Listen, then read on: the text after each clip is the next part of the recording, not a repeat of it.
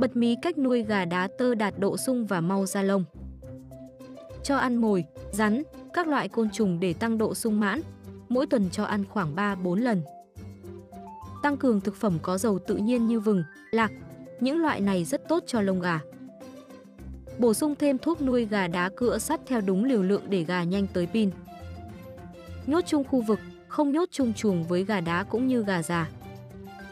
Nhốt chung với gà mái. Buổi sáng cho phơi nắng, thường xuyên vận động và luyện vần hơi gà trọi.